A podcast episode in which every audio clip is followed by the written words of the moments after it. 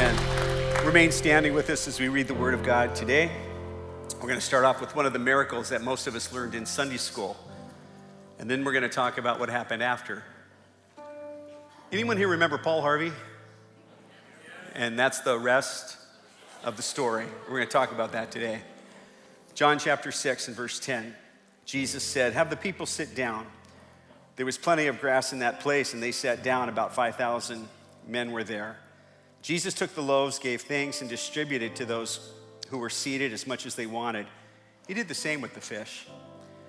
When they, had all, when they all had enough to eat, he said to his disciples, Gather the pieces that are left over. Let nothing be wasted. So they gathered them and filled 12 baskets with the pieces of the five barley loaves left over by those who had eaten. After the people saw the sign Jesus performed, they began to say, Surely this is the prophet who is to come into the world. Jesus, knowing that they intended to come and make him king by force, withdrew again to a mountain by himself. Father, take your word today and may it go deep within our hearts. May we dwell, may we live within your kingdom. Today we pray in Christ's name. Amen. You may be seated. Thank you so much for being with us here in this service and those who are watching online. Thank you for spending part of your day with us. Uh, just thank you for being here. My name is Ray, one of the pastors on staff, and we are so glad that you are with us. Pastor Daniel mentioned, and I would just reiterate that in just two weeks, can you believe it? Just two weeks, it's Easter. I think we ought to come. Does anyone here remember, besides me, that we pray that this whole pandemic thing would just uh, be on the downhill slide over by Easter? Does anyone remember that? Well, you know, we've never really stopped and given the Lord praise for that. And could we just do that Easter and just say, Thank you, God. Thank you, God. And so that's, that's our prayer that you'll come and we'll just celebrate the Lord. Uh, listen, make your plans to invite someone. And, and when I say invite someone, I don't mean your friends from the other church. Okay? Could we bring unchurched, unsaved people who need Jesus? Because that's why we're here. We're not here to grow our church based on others. We want people to know Jesus and experience life change. And that's our prayer today. Someone who needs to know to know Jesus. So uh, I'm just looking at my screen here and wondering why it's this technology. They're trying to move me into the 21st century. It's not working too well. So, also, I'd encourage you to make your plans to watch April 15th on the. Uh, we have a Good Friday video. It's going to be posted on YouTube. I've seen, I've seen parts of it. It's nothing short of phenomenal. Make your plans to maybe sit and watch it with your friends and family because it's going to be good. Now, we're in this series called There is a King, and we've been speaking about that for three or four weeks now, and it will conclude on Easter. And this week, I'd like to just draw our attention to John chapter 6, that miracle that we just read. You know, miracles were a big deal. When uh, miracles were performed in Scripture based on one of the six Greek words for the word miracle, it depended, it, it made certain things happen. Number one, there was the wow factor when it came to a miracle. It was, it said, man, this is amazing, this is wonderful, this, it created an excitement. Uh, then it also created a sense that the one who was performing the miracle had power, and so you might ought to listen to the one who, who was creating uh, and, and doing this miracle. But I think the two most important reasons was thirdly, it, it brought glory to God. See, that's what we're about. We're to live our lives in such a way that don't bring glory to us, it brings glory to, to God by how we live. And then, fourthly, it was to authenticate the person and the message of Jesus. When Jesus did these miracles in the Gospels, he did it for one reason it was to authenticate his personhood. He was indeed the king.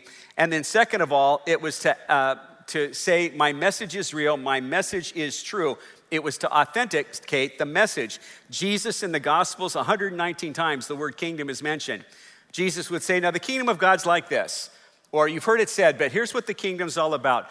Jesus' message was all about the kingdom of God and inviting people, average, ordinary people like you and me, to join him in that kingdom. And so, John chapter 6 starts off with this powerful reminder. I mean, my goodness, feeding 5,000 men. Now, folks, to be honest with you, it just said men, but let's be honest, uh, you know, maybe white only mentions men, that's another message. But maybe we need to say that there might have been as many as 10 or 15,000 there. And so Jesus, always the shepherd who always cares about people, says, Hey, how are we going to feed all these people? How are we going to take care of them? And so he turns to Philip in verse 5 and 6. He turns to Philip and listen to the words of Jesus because I find them incredibly interesting this morning. Where are we to buy bread so that these people may eat? Honest, legitimate question. But look at the next part. He said this to test him, for he himself knew what he would do. I mean, Jesus already knew what he was going to do. He was going to handle it, he was going to take care of it. But he wanted to give his follower, the disciple uh, Philip, means to maybe think of how this could all happen. Let me ask you a question, and Pastor Daniel alluded to it already. How many know that we, we are still involved in testing today? How many know God allows trials and, and stuff to come our way to do some things in our lives? We may not like it, we may not like the timing, we may not like the circumstance, we may just not like it, period. But the reality is, is that the, the Lord brings these things into our life to do some things. Number one, He wants to help us grow up. By that I mean He wants to help us grow up into Christ, who is the head of the church. In other words, number two, He wants to make us like Jesus. And the only way we become like Him is to go through difficult days, go through pressures, go through pandemics, go through all these different things so that we can become like our Lord and Savior. An opportunity to become more like Jesus. How many are excited about that today? Three. Okay. Yeah, now you don't got to clap. I, I get it. And, and then it, it's so, next time something happens, God forbid, but the next pandemic, somebody going, oh, please. We're ready.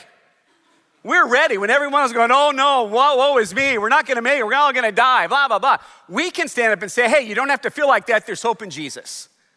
Listen, God's got this. God's in control. God's going to make it happen. It's all going to be fine. And we're going to be beacons of hope. We're going to be beacons of peace. We're going to be beacons of let's not fight with one another. Let's all pull together and see how Jesus can be magnified in the midst of the storm. Thank you for those three amens. Um, but that's what happens. That's what happens when we prepare ourselves and we say, God, do with me what you will. Do with me. Let it come, Lord Jesus, to make me more like you. Now, Philip, he gets, he gets some ideas. He said, okay, even if we had 200 denarii, that's, that's about 12 grand back then, it's about 100 grand today. Even if we had 100 grand, we could not feed all the people. It's just not going to happen. We can't do it. Then Peter's brother Andrew pops up and says, Yeah, I know. Hey, I got this kid here with five loaves and two fish. Five, lo- but that's not enough to do anything. Do you ever get the feeling like Jesus is just kind of watching this going, Boy, wow. Do you ever feel like Jesus wants to say, I'm right here, right here? I, I turned water into wine, I raised the dead, I did all these things. I, I could help here but they don't mention Jesus. Uh, they, they just don't. And so Jesus said, I, I think he, I think he has the point where he says, okay, set the people down. The Bible says there's a lot of green grass, so they set the people down, 5,000 plus, and, and Jesus takes, he takes five loaves and two fishes. Wow. Say, Pastor Ray, do you really believe that stuff? Absolutely. I think Jesus could break the laws of physics anytime he wanted. I think he could take the laws of nature and use them just how it needed to happen so that men and women could recognize who he was. So he takes, he takes that bread and those, the bread and the fish, he lifts it and he blesses it, and they start handing it out. I don't know about you, but I would have loved to have been there. It just kept going and going and going and going and going. And, and the response of the people was one of, of amazement. They go, Man, this is incredible. This is amazing. Verse 14 when the people saw the sign that he had done, they said, This is indeed the prophet who is to come into the world. This is the rest of the story. See, the problem was they saw the miracle, they saw how great it was, but they missed the point of the miracle. All they saw was free bread. All they saw was here was this man, and he was giving us, them free bread. In fact, there was so much bread, 12 baskets were left over afterwards. There was free bread.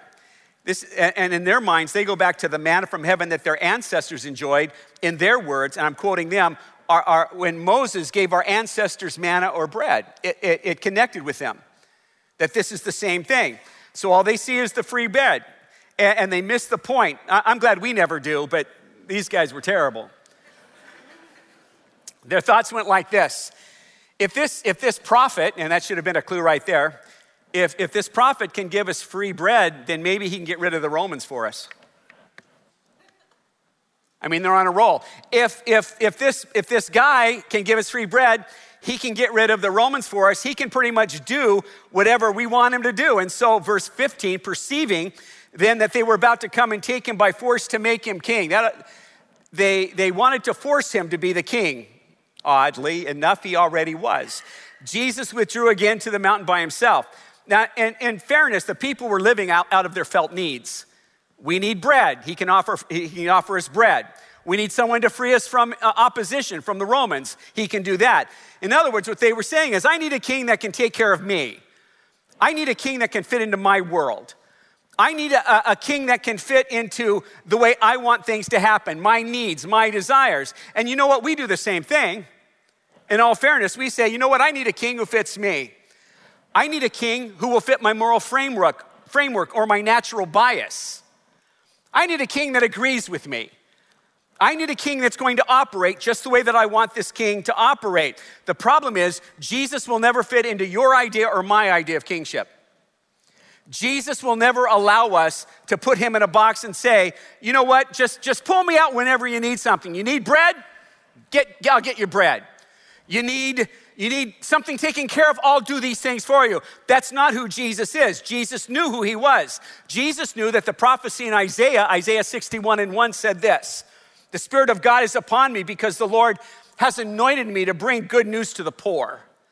He has sent me to bind up the brokenhearted to proclaim liberty to the captives and the opening of the prison to those who are bound. See, here's the thing Jesus doesn't come to inhabit my kingdom, He invites me to inhabit His. He invites me to inhabit his kingdom. That's why Matthew 6 33 is such a key verse. We are called to seek first his kingdom and his righteousness, and then all of these other things will be added. John 6 25. Jesus knew that they were going to force him to be king, which is an odd statement. So he leaves and he goes away by himself. He just gets away. Well, they follow him, John 6 25. When they found him on the other side of the sea, they said to him, Rabbi, why did you come here? Jesus answered them, Truly, I, I, truly, truly, I say to you, now listen to this. You are seeking me. This is the rest of the story. You are seeking me not because you saw signs, but because you ate your fill of the loaves. In other words, you want me to be king because of bread. You want me to be king because of bread. Jesus has a lot to say here. In fact, the closer he gets to the cross, the more pointed he is with his words. He said, You're not following me for me, you're following me for you. You want what you want, you want bread. That's why this whole miracle, all you got out of it is, is being fed. And Jesus says to them, It's just bread. Just bread. And so they said, Well, our ancestors, they got, they got manna, that angel food, the, the bread of heaven. They got it from, from Moses. And, and so we want the same kind of thing if you're going to be who you say you are. And Jesus said this He says, Well, let's make one thing clear. Number one, you're after me for, for nothing more than just bread. Number two, your, your ancestors got bread, but they still died. In other words, the bread wasn't the kind of bread that would last a lifetime. And he said, and while we're on the subject, he said, Moses didn't give you that bread. My Father in heaven gave you that bread. Now, I went off on, on a little bit of a rabbit trail last time, but I think I'm going to say it again. Friends, the days of celebrity pastors needs to be over.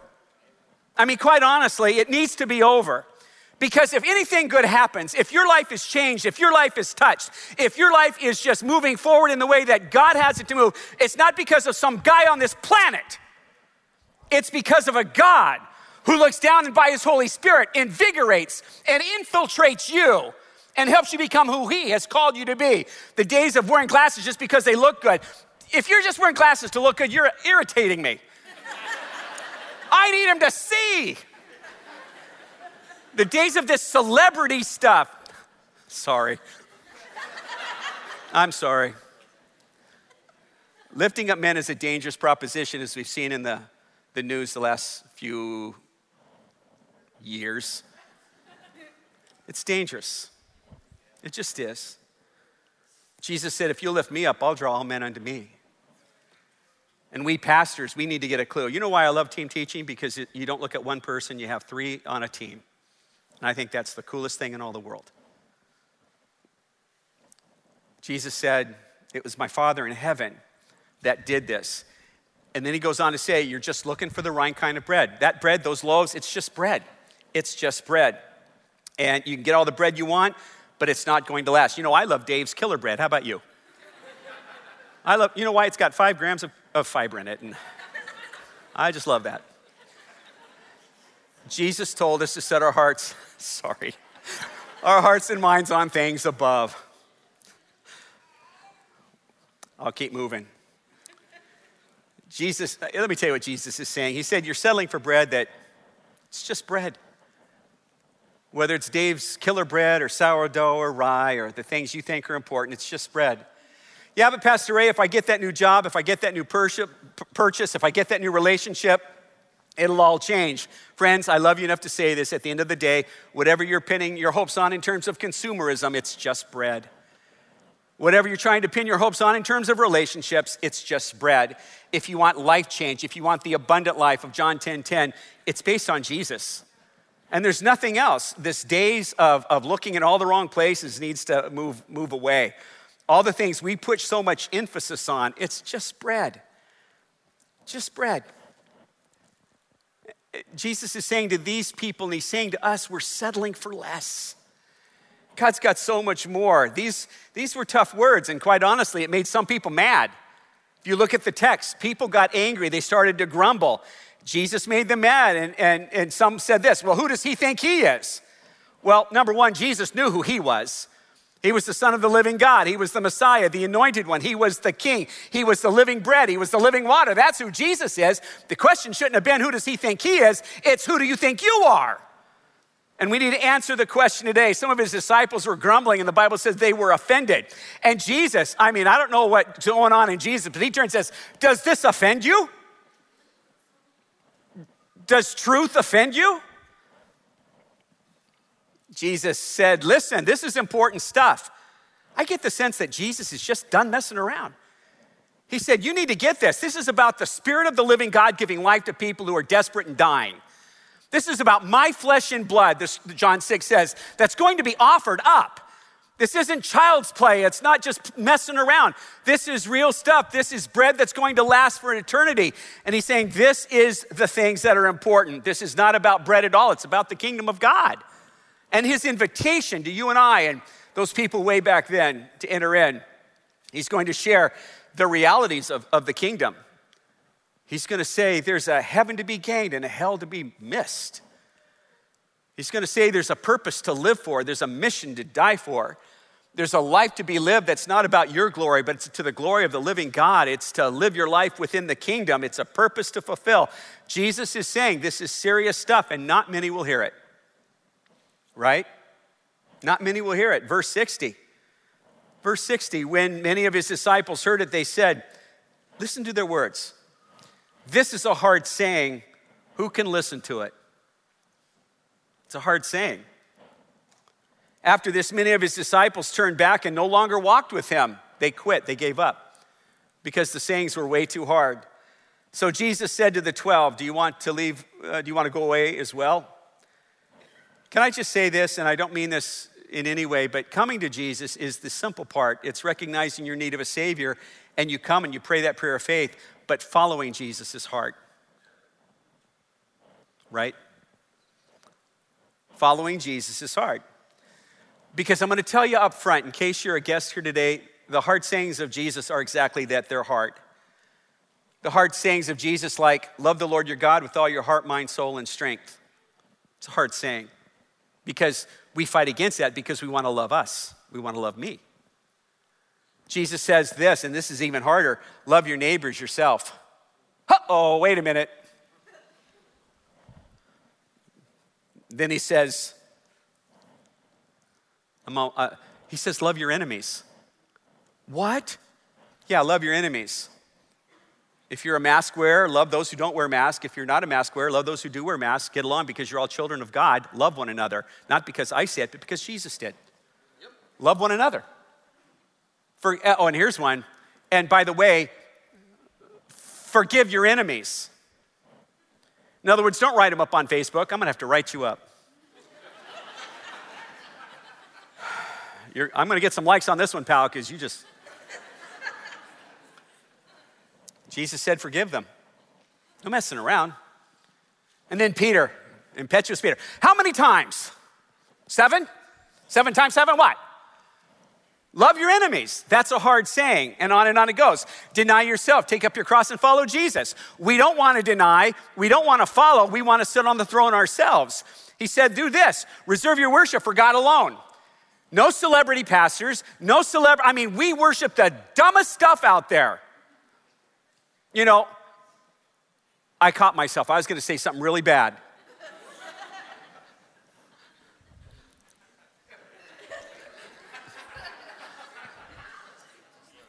I caught myself because I was going to say, the Kardashians, really? But I didn't. I didn't. I caught. I stopped. I didn't say it. But my Lord in heaven, if you can't find someone to worship bigger than them, you got some real problems. I'm just telling you. Worship for God alone because He alone is worthy. Worship because He's the only one who said, For God so loved the world that He gave His only Son. Had anybody else died for you lately? I mean, for crying out loud, worship those who are worthy of our praise, worthy of our devotion, worthy of worship. Reserve and live your life for not our glory, not their glory, but His glory. And many people said, These are hard sayings. Who can bear this? Who can, who can bear this? And so Jesus turns, this time it's to his disciples, the 12. I don't know his hard how he said this, but I have a feeling it was like this. He le- turns to those closest to him and he says this Do you want to walk away as well?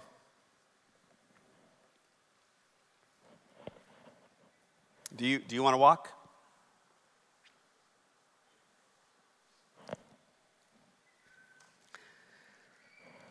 Thankfully, at that moment, there he is again. That guy who denies him, the guy who walks on water, then starts to drown, Jesus saves him the one who cuts off the ear of the guard, the one who uh, hears the rooster crow, the one who Jesus says, I love you and I restore you. There's Peter again. Peter said these words. I want you to listen to these words. He said, Lord, to whom shall we go?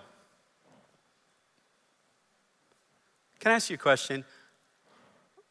Who's out there that compares? To Jesus? Who's out there that compares to the king? Peter goes on to say, You have the words of eternal life. We have, and we have believed and have come to know. In other words, we get it, Jesus. You are the Holy One of God. You are the Holy One of God. Peter saying, Who should we follow? Who's worthy? What celebrity? What pastor? What this? What that? Who's worthy? What leader of any great religion? What founder of any great philosophy? What developer of any ideology is worthy to be followed? Because in my history book, only one died for me. Only one loved me so much, he gave his life so that I could live within the kingdom of God. Who should we follow? Because, Lord, there is none like you. We, we're singing that, right? Because, Lord, there is none. There is none like you. Our answer needs to be the same. Someone who offers us eternal life, offers us his kingdom, who died for us like Jesus we say, Yes, Lord. You know, here's the thing about John chapter 6 it's entirely about the kingdom of God. Can, can I just, something that's been bugging me lately, and I'm just gonna share it with you. Whenever we use the word repentance, it's always we're turning from, from bad stuff. We're turning from sin, we're turning from our flesh, we're turning from all our rebellion against God. And, and man, I, I praise God. Repentance does mean turning from there, but it also means turning towards something. And I think sometimes we just keep focusing on, on what we're leaving that we're missing the point of what God is inviting us into. He's inviting you and I into His kingdom. He's inviting you not only to leave that garbage behind, but He's inviting us, you and me, into the kingdom of God that one day is going to come and be established physically. But right now, He invites every one of us to enter in and allow the kingdom of God to burst forth from within us to worship and to glorify by how we live our lives the King of Kings and Lord of Lords. It's a new beginning into the kingdom. Real quickly, let me tell you five things, and I'm talking super, super fast. Number one, as you enjoy the kingdom, if you wanna, if you wanna live within the kingdom of God, five things. It's on your notes in, in your, on your phones if you want them. Number one, we need to live with an awareness of, of the kingdom. We need to live with an awareness of the kingdom of God. Friends, I don't, you know the word, as I think about the culture I see out there, I think of one word it's deception. Right? Well, manipulation. Yeah, thanks for helping. manipulation, deception, phony, fake. In other words, it's crazy that the things that we see aren't what's real, it's the things that are unseen that are, are more real. The things that we see, the Bible says, are temporary. The things that are unseen last forever and ever and ever. Ever, I, I mean, honestly, sometimes I look, I listen to politicians, I listen to news, and I feel like I'm living in the matrix. And I'm praying, dear Lord, someone unplug me because I, I want the real deal. How about you? The only way you live in, the only way you get out of the matrix of what we call our current culture is to say, Jesus, I need you. Jesus, you died for me, not only be, that I might be forgiven, but that I might live within your kingdom. That's number, number one. We need to live with an awareness that the kingdom of heaven, the kingdom of God is real, and it is the real deal in spite of what you see with the physical the natural world. Number two, we understand that the kingdom is within. The kingdom of God is within. It's an inside outside job. Does that make sense? In other words, it's a heart thing. So many of us want to see the world change through this way and through that way, and we want to march and we want to lift up this. You know what? if, if we allow the Holy Spirit of God, the third person of the Trinity, to begin to touch us to such degree that we walk out in the midst of the world and they see Christ living in us, we'll change the world. Not by our, our anger and our, our in, in indignation and our, our feelings of oppression and why is everybody picking on the church? Sometimes the church just deserves it. Did that come out? Well, it does. I, I talked with someone. Uh, heartbroken as a parent just before the service. Pastor Ray, my, my, my daughter's angry with the church and she's, she's angry, doesn't want to come anymore. Not our church, but the church. Do you know how many times I hear that from people? There's only one way to win them back. But by the Spirit, love them. Show them something different. Show them Christ in you. Let your heart be so overbursting with the presence of the living God, and let our children and our children's children see how much we love the Lord Jesus Christ, that they will want what we want or what we have. Number three, we need to experience the blessing of His reign. God wants to pour out His blessing on His church, but we're, we're living on, on the wrong stuff. We're hoping that if we can just fit in, we're hoping if we can do this, that.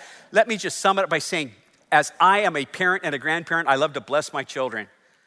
I save my money up well in advance so that I can take them to Hawaii because I want to bless them. In fact, I, I, have no greater joy than blessing my children and my grandchildren. I love it. Uh, you know, I, I just love it. How much more does our Father in heaven want to bless us? I know we gotta, always got to take it down to financial, but maybe God just wants to bless you in such a powerful way spiritually. Maybe He wants to bless your family. Maybe he wants to do a work in you, the likes of which you've never seen before. Maybe he wants your, he wants to do, I gotta be careful.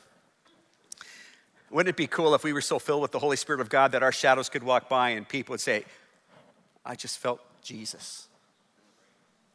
Anyway, number four, for those of us who missed the 60s, we get to be part of a subversive movement. oh, sorry, I just, I just do it automatically now. I'm part Hawaiian now. Small part. Uh, the world and its culture, all the, all the stuff that we're seeing today, used to be on the fringe. The church played a central role in the life of people. Jesus actually played a central role. I mean, anyone here, this first time I've said it for a service, anyone here remember blue laws? Three of you? Did, thank you, ma'am. Thank you. Yes, I see that hand. Yes, I see that. Hand. uh, did you know there are some places, even today in America, it's getting fewer and fewer, but blue laws where you couldn't do anything on Sunday. Stores were closed, everything was closed. You could not do anything. You couldn't buy alcohol. You couldn't, uh, in fact, in some places, don't ask me why, you still can't sell cars between 9 and 12 in some parts of our nation weirdest thing in the world. They were blue laws because the church was the center. They wanted to give people time for worship, for religion. Well, how many know that that's a thing of the past? Most blue laws have been repealed, they're gone. And what's taken place is that which was outside has moved inside. we care now more what different people say rather than what the Word of God has to say. They are in the inside, and our noses are pressed to the window on the outside looking in. We, we're, we're now counterculture. We're now counterculture. Say, why, why are you excited about that? Because the church always does, it, does its best when it, when it realizes it's counterculture. That's why China, there's such a revival going on in China. It's because people on the outside God's doing a work with them and they're infiltrating their culture. Around the world, once the church realizes that the worst thing we could ever do is sidle up to power, we always stub our toe when we want to be in the places of power. Jesus always said, you know, if you'll just be a servant, if you'll just humble yourself, if you'll just be that person who is so filled with my presence, I'll do such powerful things you won't even be able to do it, and we can change culture. Once, now that we're on the outside, now we're going to infiltrate culture. Say, what are you talking about? I'm saying this. You are who you are in the name of Jesus. Go out there and, in the name of Jesus, love people and pull them out one by one. Pull them out. You change enough people, you'll change culture. Culture is made up of people. And if we get enough of them saved and loving Jesus, we'll change culture. Pastor Ray, I don't have time for that. Well, God's time frame's not yours. Number five, and I'm, I'm almost ready to close. Not really. The minute I do that, all the worship people, I gotta, oh, time to go. Number five is this we need to wait expectantly because Jesus, the Son of the living God, the King of Kings, is coming back. Ray, how's he gonna do that? Is that a metaphorical thing? No, that's a real thing. Jesus Christ is coming back. And he's going to reign and rule. And all those times he broke the laws of physics before, he's going to continue, continue to do it. He's going to look at death and say, no more death, no more colon cancer, no more disease. He's going to tell everything and everything under his sphere of power that he is in charge. He is the King of Kings and Lord of Lords. And, I, and you and I get to bask in that. You know, by now you recognize, because we talk about Hawaii so much, Mary and I like Hawaii. We, we go there, we have a timeshare, not an investment, uh, but we have a timeshare. And so we go use it. And we walk, you know, we're one of those crazy people. We like Honolulu. We like Waikiki. Tons of people there, but we, we like it. We walk around, we eat, we walk around. Sometimes we walk around to eat. Uh, but we found a new place. We found this place. Uh, 1950, there was this bakery uh, uh, in this neighborhood in Honolulu called Liliha. And uh, there was a bakery there, and it's named Liliha Bakery. And it's really good. It's really good. They got so good, they opened up other locations. And now in the international marketplace, right at the top, there's the Liliha Bakery and Restaurant. And Mary and I walked in for the first time this last trip, and it's a bakery and a half. You open, you open the doors, and the smell, and, and the beauty of the donuts, the beauty of the cake, the breads, It's amazing. Nicest bakery I've ever been in.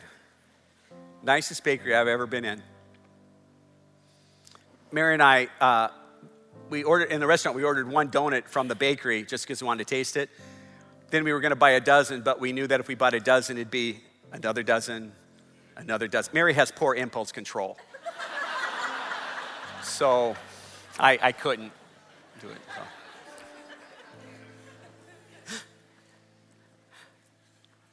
The reason I tell you that little story about the Liliha Bakery is uh, as I was thinking about us as people, instead of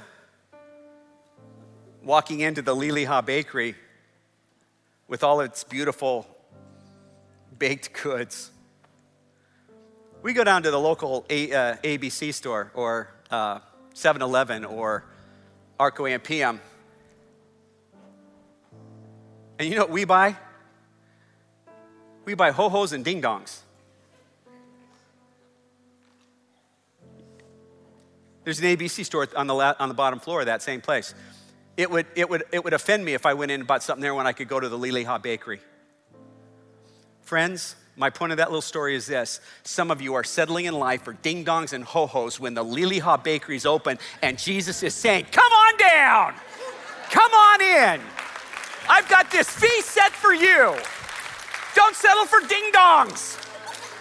Get the biggest and big. At the end of the day, all of that's just bread. But you get my point. Stop settling for just bread. Jesus says, I'm the living bread, I'm the living water. And if you'll come to me, I'll open the door to that bakery and let you in and you can feast. That's why Psalm says, Taste and see that the Lord is good. No more settling for just bread. No, we're giving our lives away for just bread. The king has called you by name and he invites you. He opens the door to his kingdom and says, Come on in. And I'll give you purpose and mission and hope, and I will love you and give you grace and mercy. Friends, I don't know about you, but that beats just bread. Stand with me as we sing this song, and then we'll close in prayer.